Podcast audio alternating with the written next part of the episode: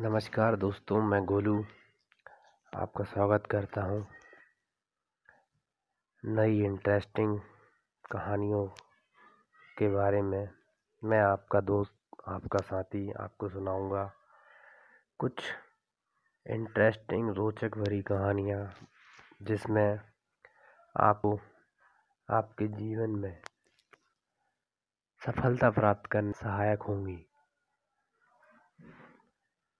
आज की मेरी पहली कहानी है नथिंग इज़ इम्पॉसिबल